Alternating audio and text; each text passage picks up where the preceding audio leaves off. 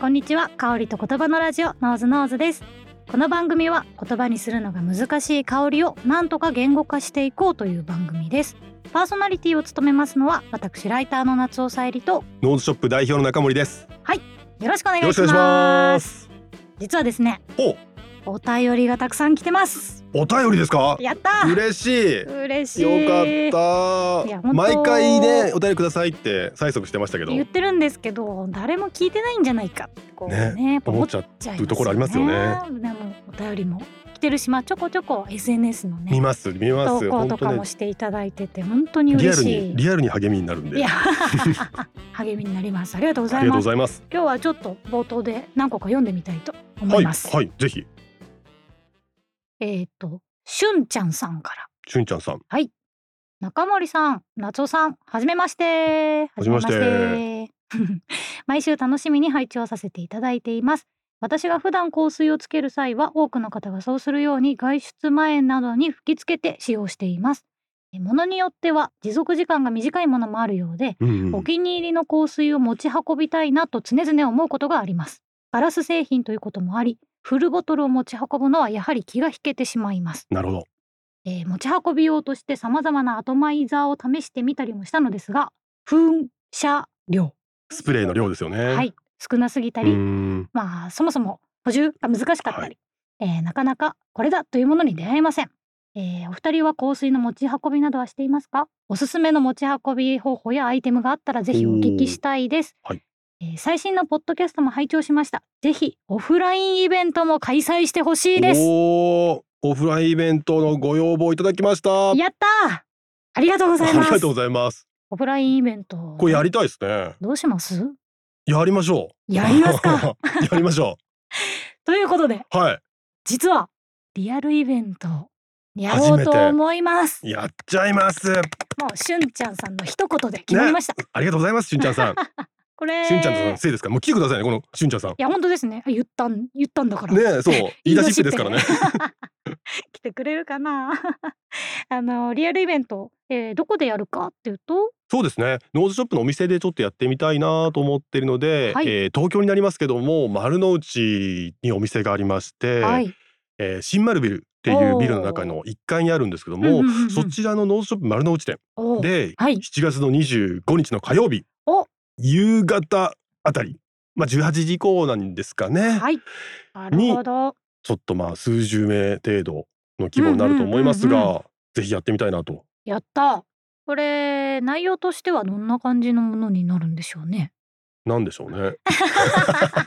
まあでもぜひみんなで嗅いでみたりとか。そうそうそうそう。今まで取り扱った香りを嗅いでみるっていう。うん、あの私と同じような感じではい。嗅いでみて、はいあーこれわからんなーみたいな嗅いい香りっていう。あーいい香りなんかすごいなんか知らない香りがあるみたいなこととかを一緒に言い合うような はい。ことをねぜひできたらいいのかなと思っております。えっ、とおさらいになりますが、えー丸の内で、えー7月25日火曜日、はいまあおそらく6時以降以降ですね。はい。まあ概要欄にちょっと URL を貼らせていただきますけども、はい。ノーズショップの方のホームページにあの詳細をちょっと記載させていただきますので、そちらに見に来ていただくか、またはそのツイッターとかノーズショップ公式ツイッターの SNS 等々で発信をしていきますので、はい。そちらもぜひチェックをお願いします。はい。多分ねそんなに多いあの人数でやるものではないと思うのでそうですね、そうですね。こじんまりと。はい。普段聞かれている方でご都合が合う方がいればぜひぜひ来てください。よろしくお願いします。はい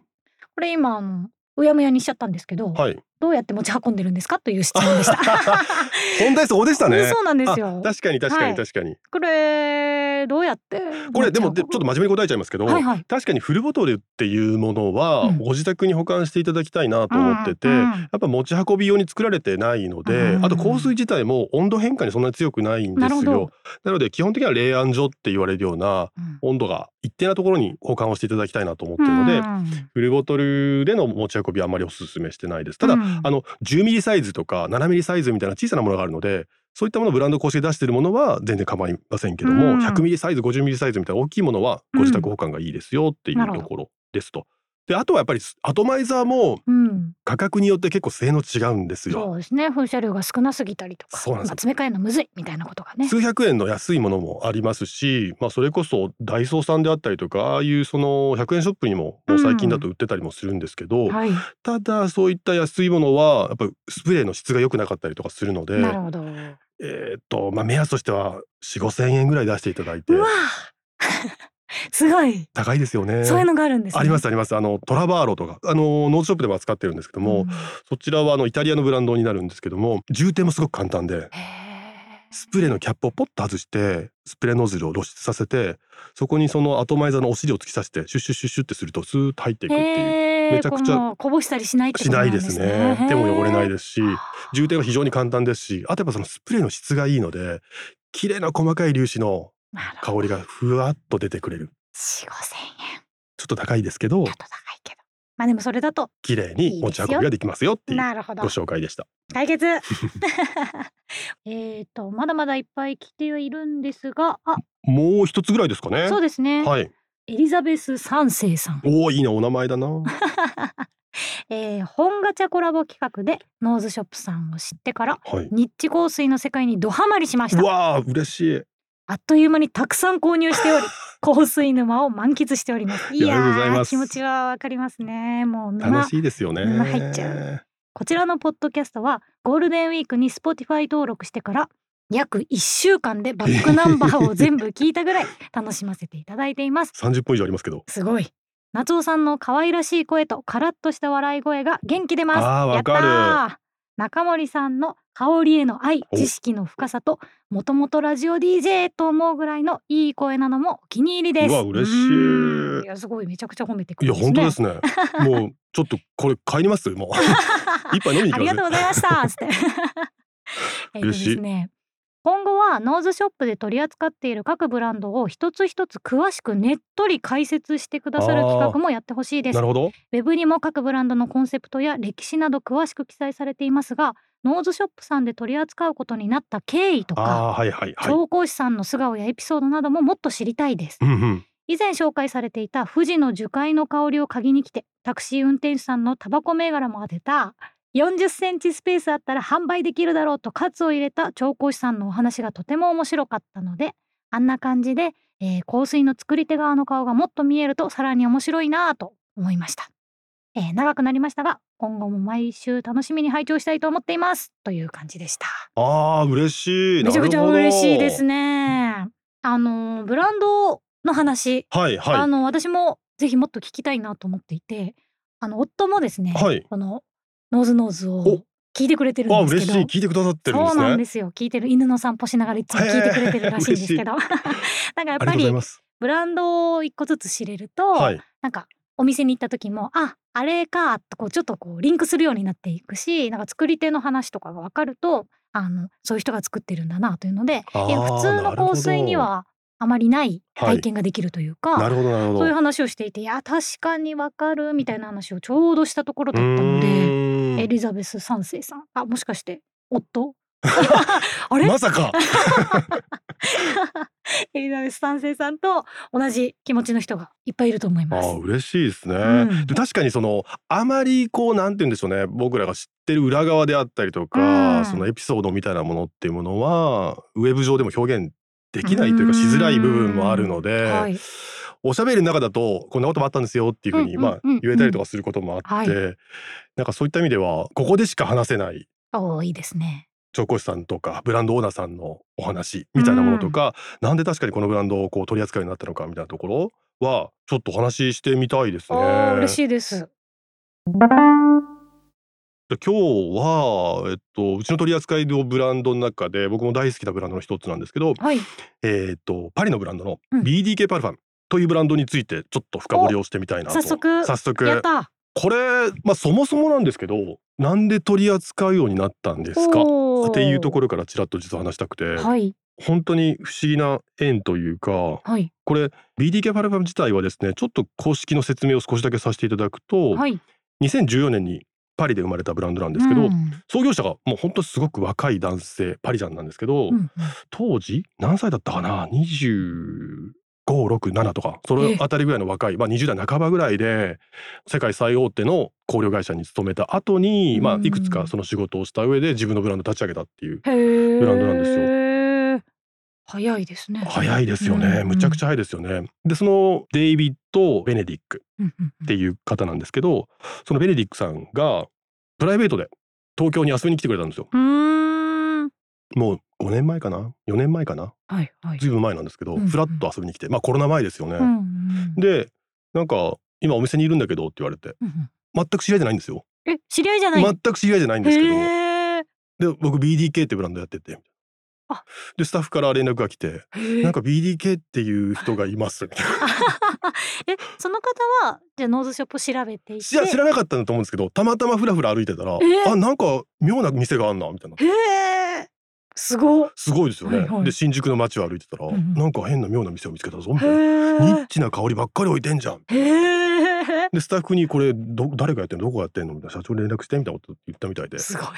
それであのなんか変な人がいるんだとちょっと行ってみようと思って実際に行って 行ってみまして、はい、行ってみたらデイビッドがいたんですよ。で彼がその自分の僕で BDK っていうブランドやっててねみたいな、うん、日中フレグランスなんだけど知ってる、とか今知らん。みたいな。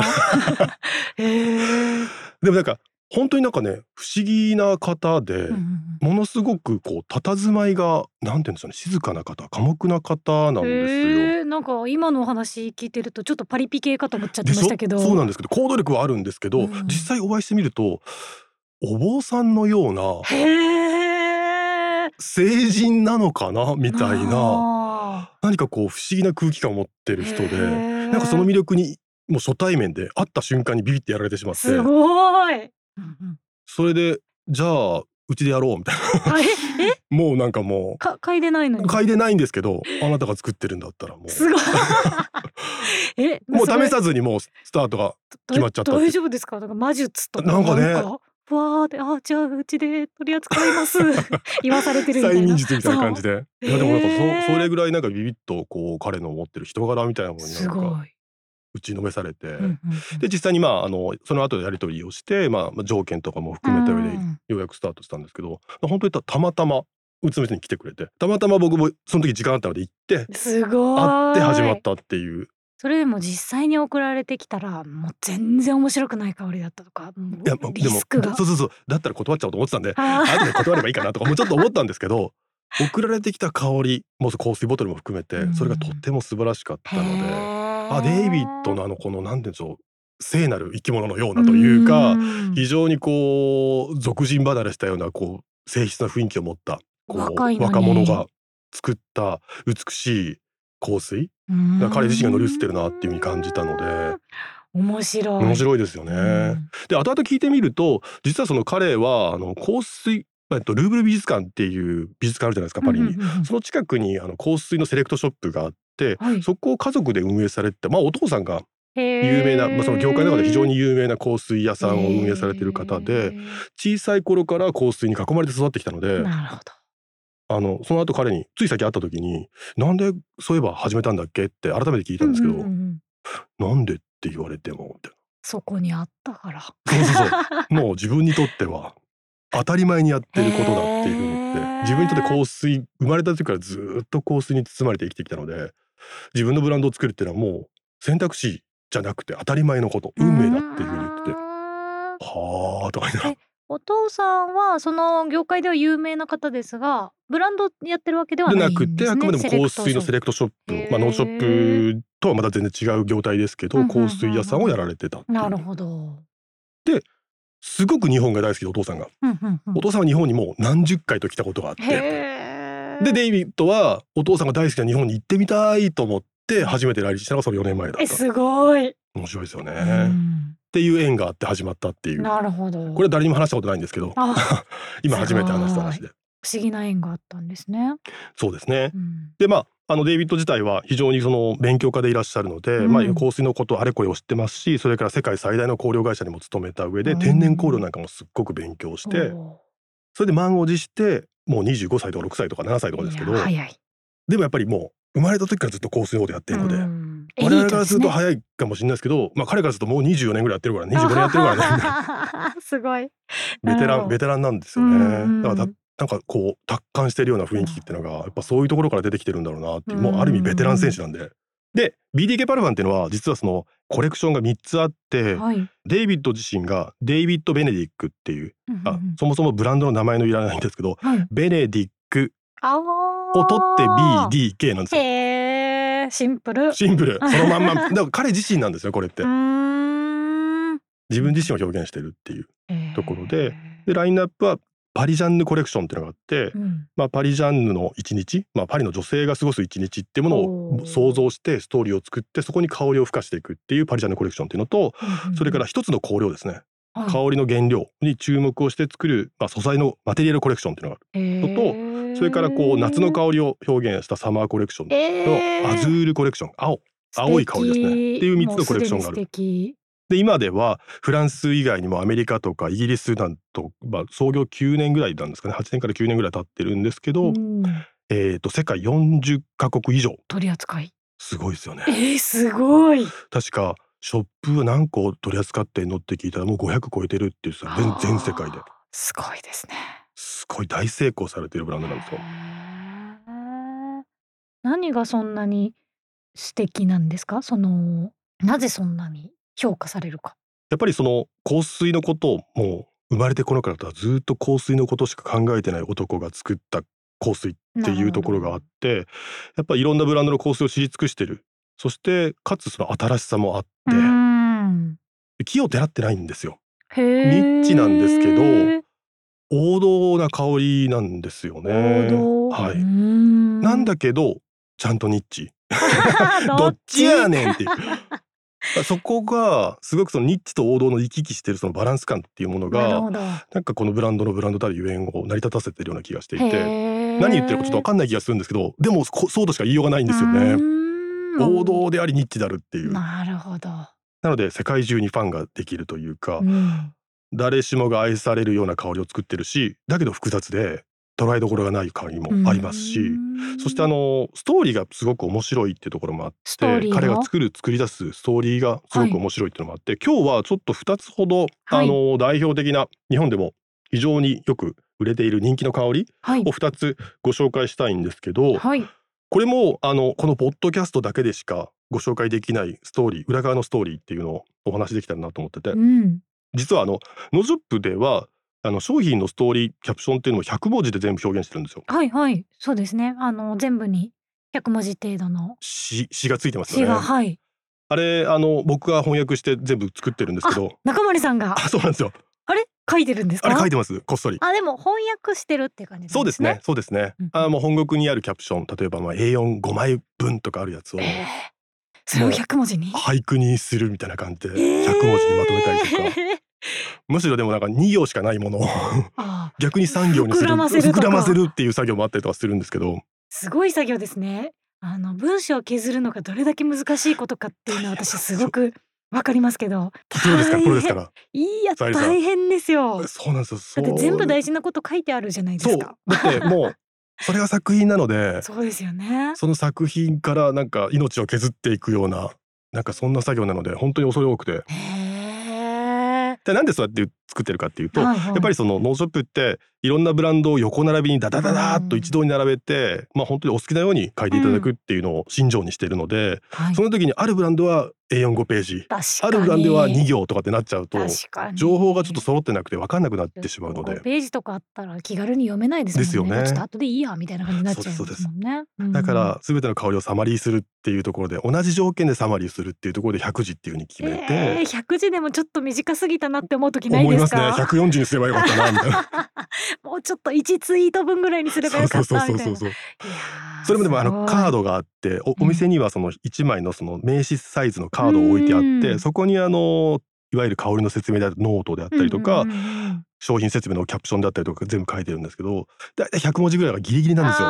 入らなかったね。入らなかったんですよ。物理的にで例えば今ご紹介したいのはは BDK いだと Pas Ce Soir っていうすごい人気なあの商品があはい。の香水がありましてこれあの実際にその NOSE SHOP と100文字ストーリーを読んでみますけど仕事を終え手鏡でメイクを整え赤いベロアのようなリップを引き直してからクラブへ。一杯のウイスキー。うん。フロアで視線が交差する。うん。深夜の2時彼の耳元で囁いた。また今度ね。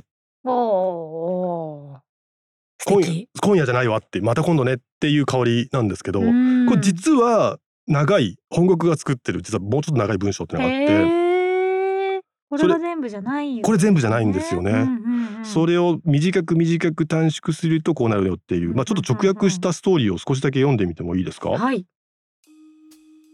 ほとんど毎夕彼女はオフィスで夜遊びのための身支度を始める。毎夕。悪い社員ですよね。悪い社員だ。はい自宅に帰る時間なんてもったいないから。彼女はリフレッシュしてメイクを直す。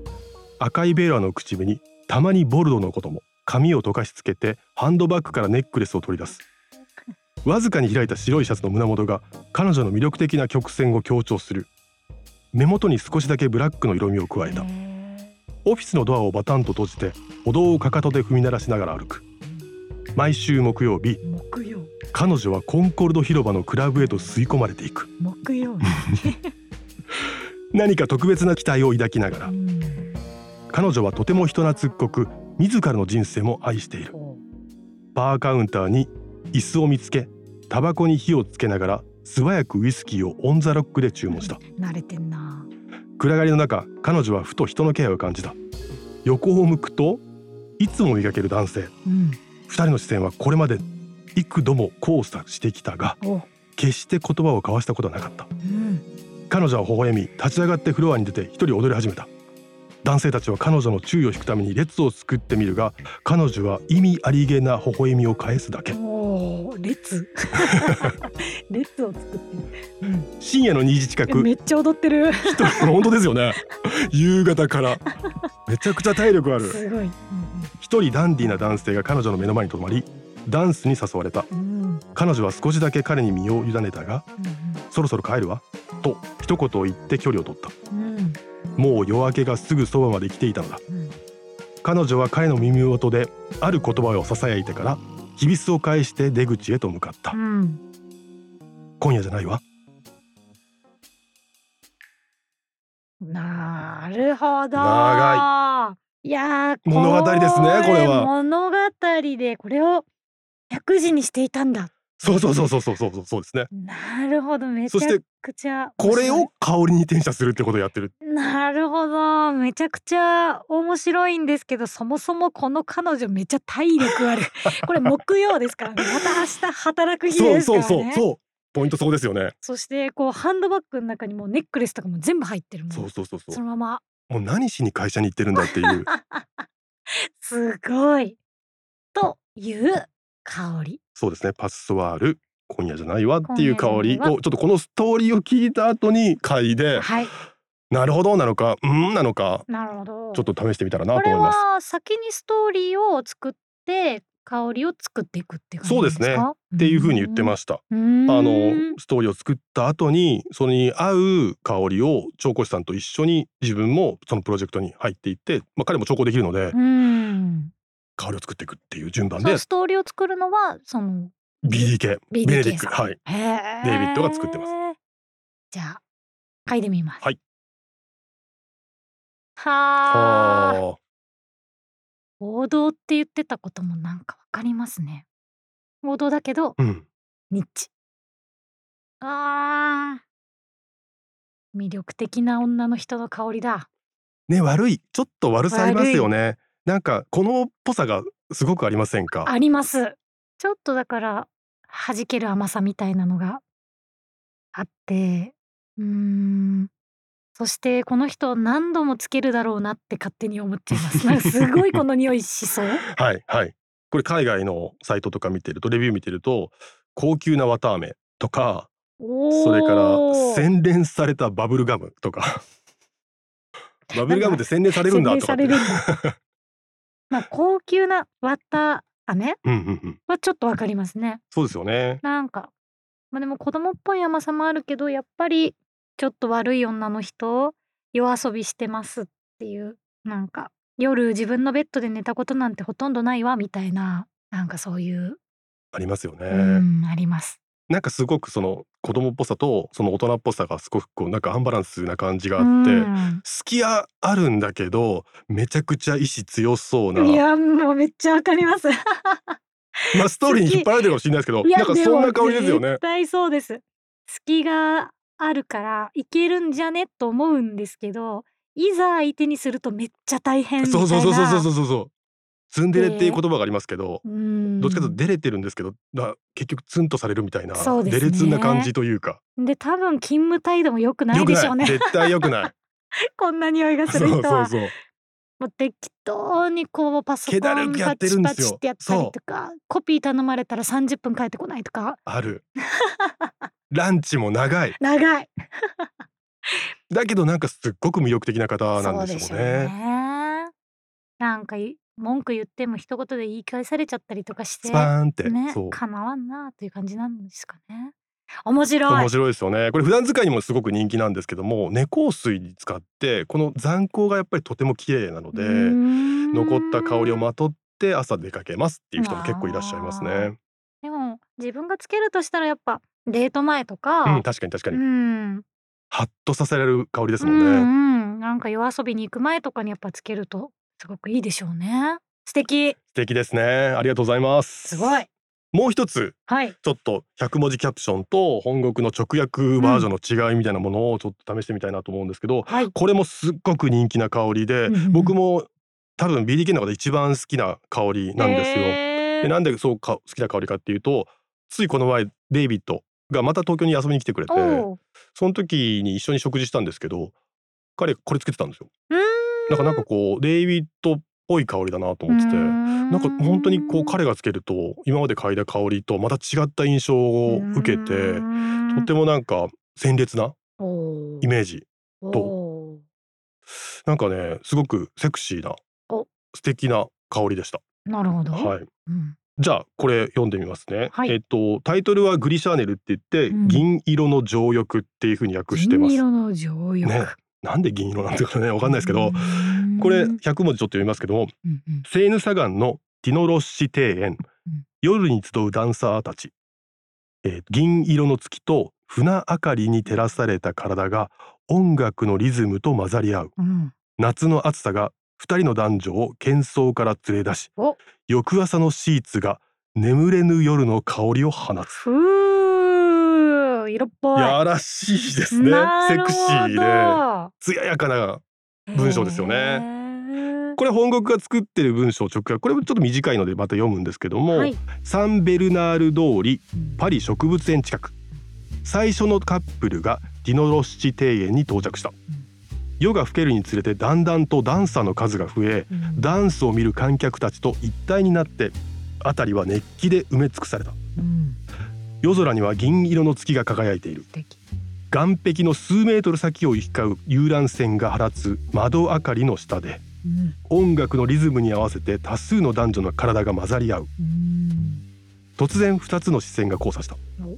控えめな誘いが彼らを踊りの中心へと導いた。うん。まるで狂ったかのように夜の熱気の中で踊る一組の男女、手と手をつなぎ微笑み合いながら最後は肉欲に身を任せて去っていく。翌朝シーツからはいたずらでみだらな眠れない夜の香りが漂っていた。へー。素敵。うわーこれは大人の香大りだ。人ですね。ちょっと嗅いでみましょうか。ダンスもしてるんですもんね。そうなんですよ。シーツでもあるけどその前にはダンス踊った後夜通し踊った後にまあそういう関係になって翌朝を迎えたっていう。肉欲に身を任せて去ったわけ そうそうそう どんな。じゃあ嗅いでみます。はい。うん。これは非常に色っぽい香りです。これもちょっと言葉にするのがすごく難しい香りですよね。ん難しい香りではあるんですがなんかやっぱさっきのと、うん、違うタイプのでもやっぱ女性のうんうんうんうん。香りという感じなんだろう両方でも曲線的な感じああなるほどなるほど。曲線的な女あります性のあります。感じすごくあります。がありますね。なんか柑橘とかそういう爽やかさみたいなのは両方なくて。いやめちちゃくちゃそそこを捉えられてるのすごくすごいと思いますね。多分これサンダルウッドが丸みを作ってて、そこを捉えてらっしゃるんだと思います。なんか甘い感じがするのは何ですか？めちゃくちゃそうですね。これトンカビーンです。これがトンカビーン。この甘い香りが僕の解釈の中ではそのシーツの役割を果たしていてトンカ豆っていううものが。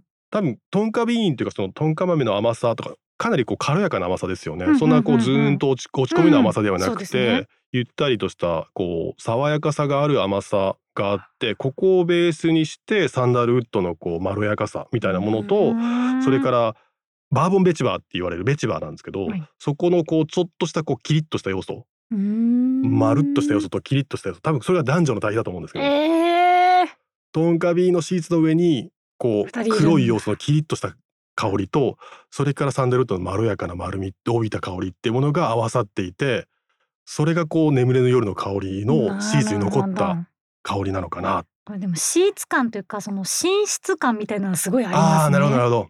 ありますよね。なんか布団シシーツ寝た後のシーツなんていうんですかねパリッとしてないシーツこうシシワで隆起してる感じはいはいはいすそうですそれがちょっとまたちょっと月明かりに照らされてたりとか、うんしますねこれはうーんでもやっぱ色っぽいな色っぽいですよね両方色っぽいですね、うんどんな人生の人なんですかうんなんか会うと本当にこう成人のような、本当にいえーやフランス人ってめちゃくちゃおしゃべりな人多いんですけど、うんずーっと喋ってるみたいなあの2時間ご飯行くじゃないですか、うん1時間59分彼が喋ってますから。僕1分だけあそうっていう。そういう人種なんですけどうん彼は寡黙なんですよ。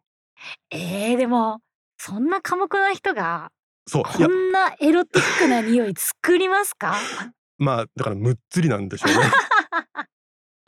そういうこと、はい。い、やきっと人生経験がまあパリの夜に夜な夜な繰り出していろんな女性を見てきてうんいろんな光景を知っている方なんでしょうね。そうですねなんか人生2周目っぽい落ち着きを見せてる僕よりもずっと若いんですけどなんか会うとお兄ちゃんを見てるような。なんかそんな気にさせてくれる包容力のある人ですね。うーんこのこれどんどんな香りになっていくんですか？最後。ここアイリスっていうその香りも出てくりますしやっぱりその甘みがしっかりと出てくる香りなるほど。香りかなと思いますけどうーね。ん。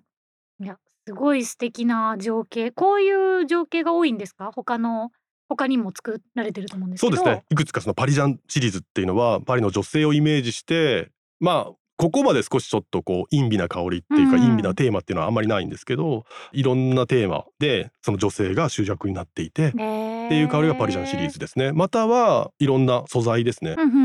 チュベローズとかそういうお花は素材をテーマにしてたりとかそのテーマに沿った素材を深掘りするようななシリーズとあとは夏夏。夏。夏も同じようなストーリーがあるんですか？いやないです。ないんですね。ないですないです夏はどああのそそここういうような濃厚なストーリーはないんですけど、うんうんうんまああくまでもその例えばイタリアのどこどこをイメージしてとかそういうのはちょっと軽やかなものですね。へー。いやとても素敵な香りでした。いやありがとうございなんますか魅力的な人にななりたい時に使い。確かに確かに。奥行きのある人になりたいというか、うん。謎めいた部分を香りで表現したい時にそうですは、ね。このブランドぴったりかなとあとやっ思いますね。ぱまだ夜に出かけられる人につけてほしい。確かに。もうちょっと私みたいにもう夜7時以降は家庭におりますみたいな。そういう人がつける。はいそういう人がつける香りではない感じしますね。子供と一緒に9時半には寝てますみたいな人の香りではないです。確かにそうかもしれないですね。素敵でした。いやありがとうございます。こんな感じであのブランドの紹介ぜひ今後もね。そうですね。なんか文字にもしてないですし、はい。それからウェブでとかツイッターでもなかなか表現してないそのブランドの方々とのエピソードとか、うん僕が持ってる印象であったりとか、うんうんうんそういったことはぜひちょっとお話ししてみたいなと思うので、はい。また次回ぜひやりましょう。はい。やりましょう。ありがとうございました。ありがとうございます。改めて番組をお聞きの皆様にイベントのお知らせです、えー7月25日火曜日ノーズショップの新丸ビル店にて、えー夜6時以降ですね。ちょっと時間はまたはい。取って決まるかと思いますけども、えーいつも聞いていただいている皆様と一緒にいろいろな香水とか、うん。香りの素材うんを楽しめるイベントを開催します。やったー。やった。パチパチ。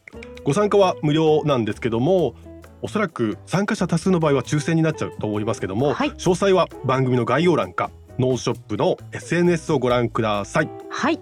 お待ちしております、えーハッシュタグカタカナでノーズノーズとつけて SNS で投稿していただけますと私たちが見に行って励みにさせていただきます、はい。えー感想お待ちしております。また番組宛てのお便りも募集しております質問や感想リクエストなどぜひお送りいただければと思いますのでポッドキャストの概要欄のフォームをチェックしてみてください、えーぜひレビューもお願いいたします。聞いてる皆さんがどんなことを考えているのかぜひ知りたいのでレビューに書いてもらえると励みになります。え Spotify だと5段階の星をつけることができますし Apple Podcast では星とメッセージを書くことができます。どちらもぜひチェックしてみてください。それでは今日はこの辺りでさよなら。さよなら。